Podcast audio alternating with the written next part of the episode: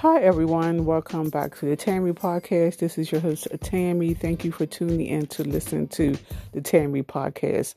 People, stress kills. I'm going to say it again stress really can kill.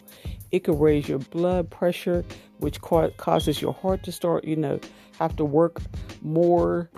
It probably could, could raise your cholesterol, everything. And it's not healthy, you know, to be under so much stress some some stress is just you know natural. We all have stress in our everyday lives, but we just can't stress out too much. Don't sweat the little things. Try not to get upset too easily. Don't let people, you know, have that power to get you upset. We could be sitting in traffic, and you know, some of us just get so hang- angry, get so impatient, get mad at the driver in front of us because they cut us off, or we just start honking our horn and start calling them names under our breath. That's raising your stress. Or if you work, your coworkers getting on your nerves, your boss is getting on your nerves, maybe the customers is getting on your nerves and then you come home more stressed your spouse your kids then you probably have people calling you on the phone your mother your mother-in-law your siblings. Everybody's just getting on your nerves just raising your stress level. That's why we just have to take the time to de-stress. Listen to some music. Take a hot shower. Um, eat something that you um, enjoy. Take a walk, exercise, meditate, do yoga just to keep your stress minimal. And you can even journal about it. Just journal about your day. I love journaling.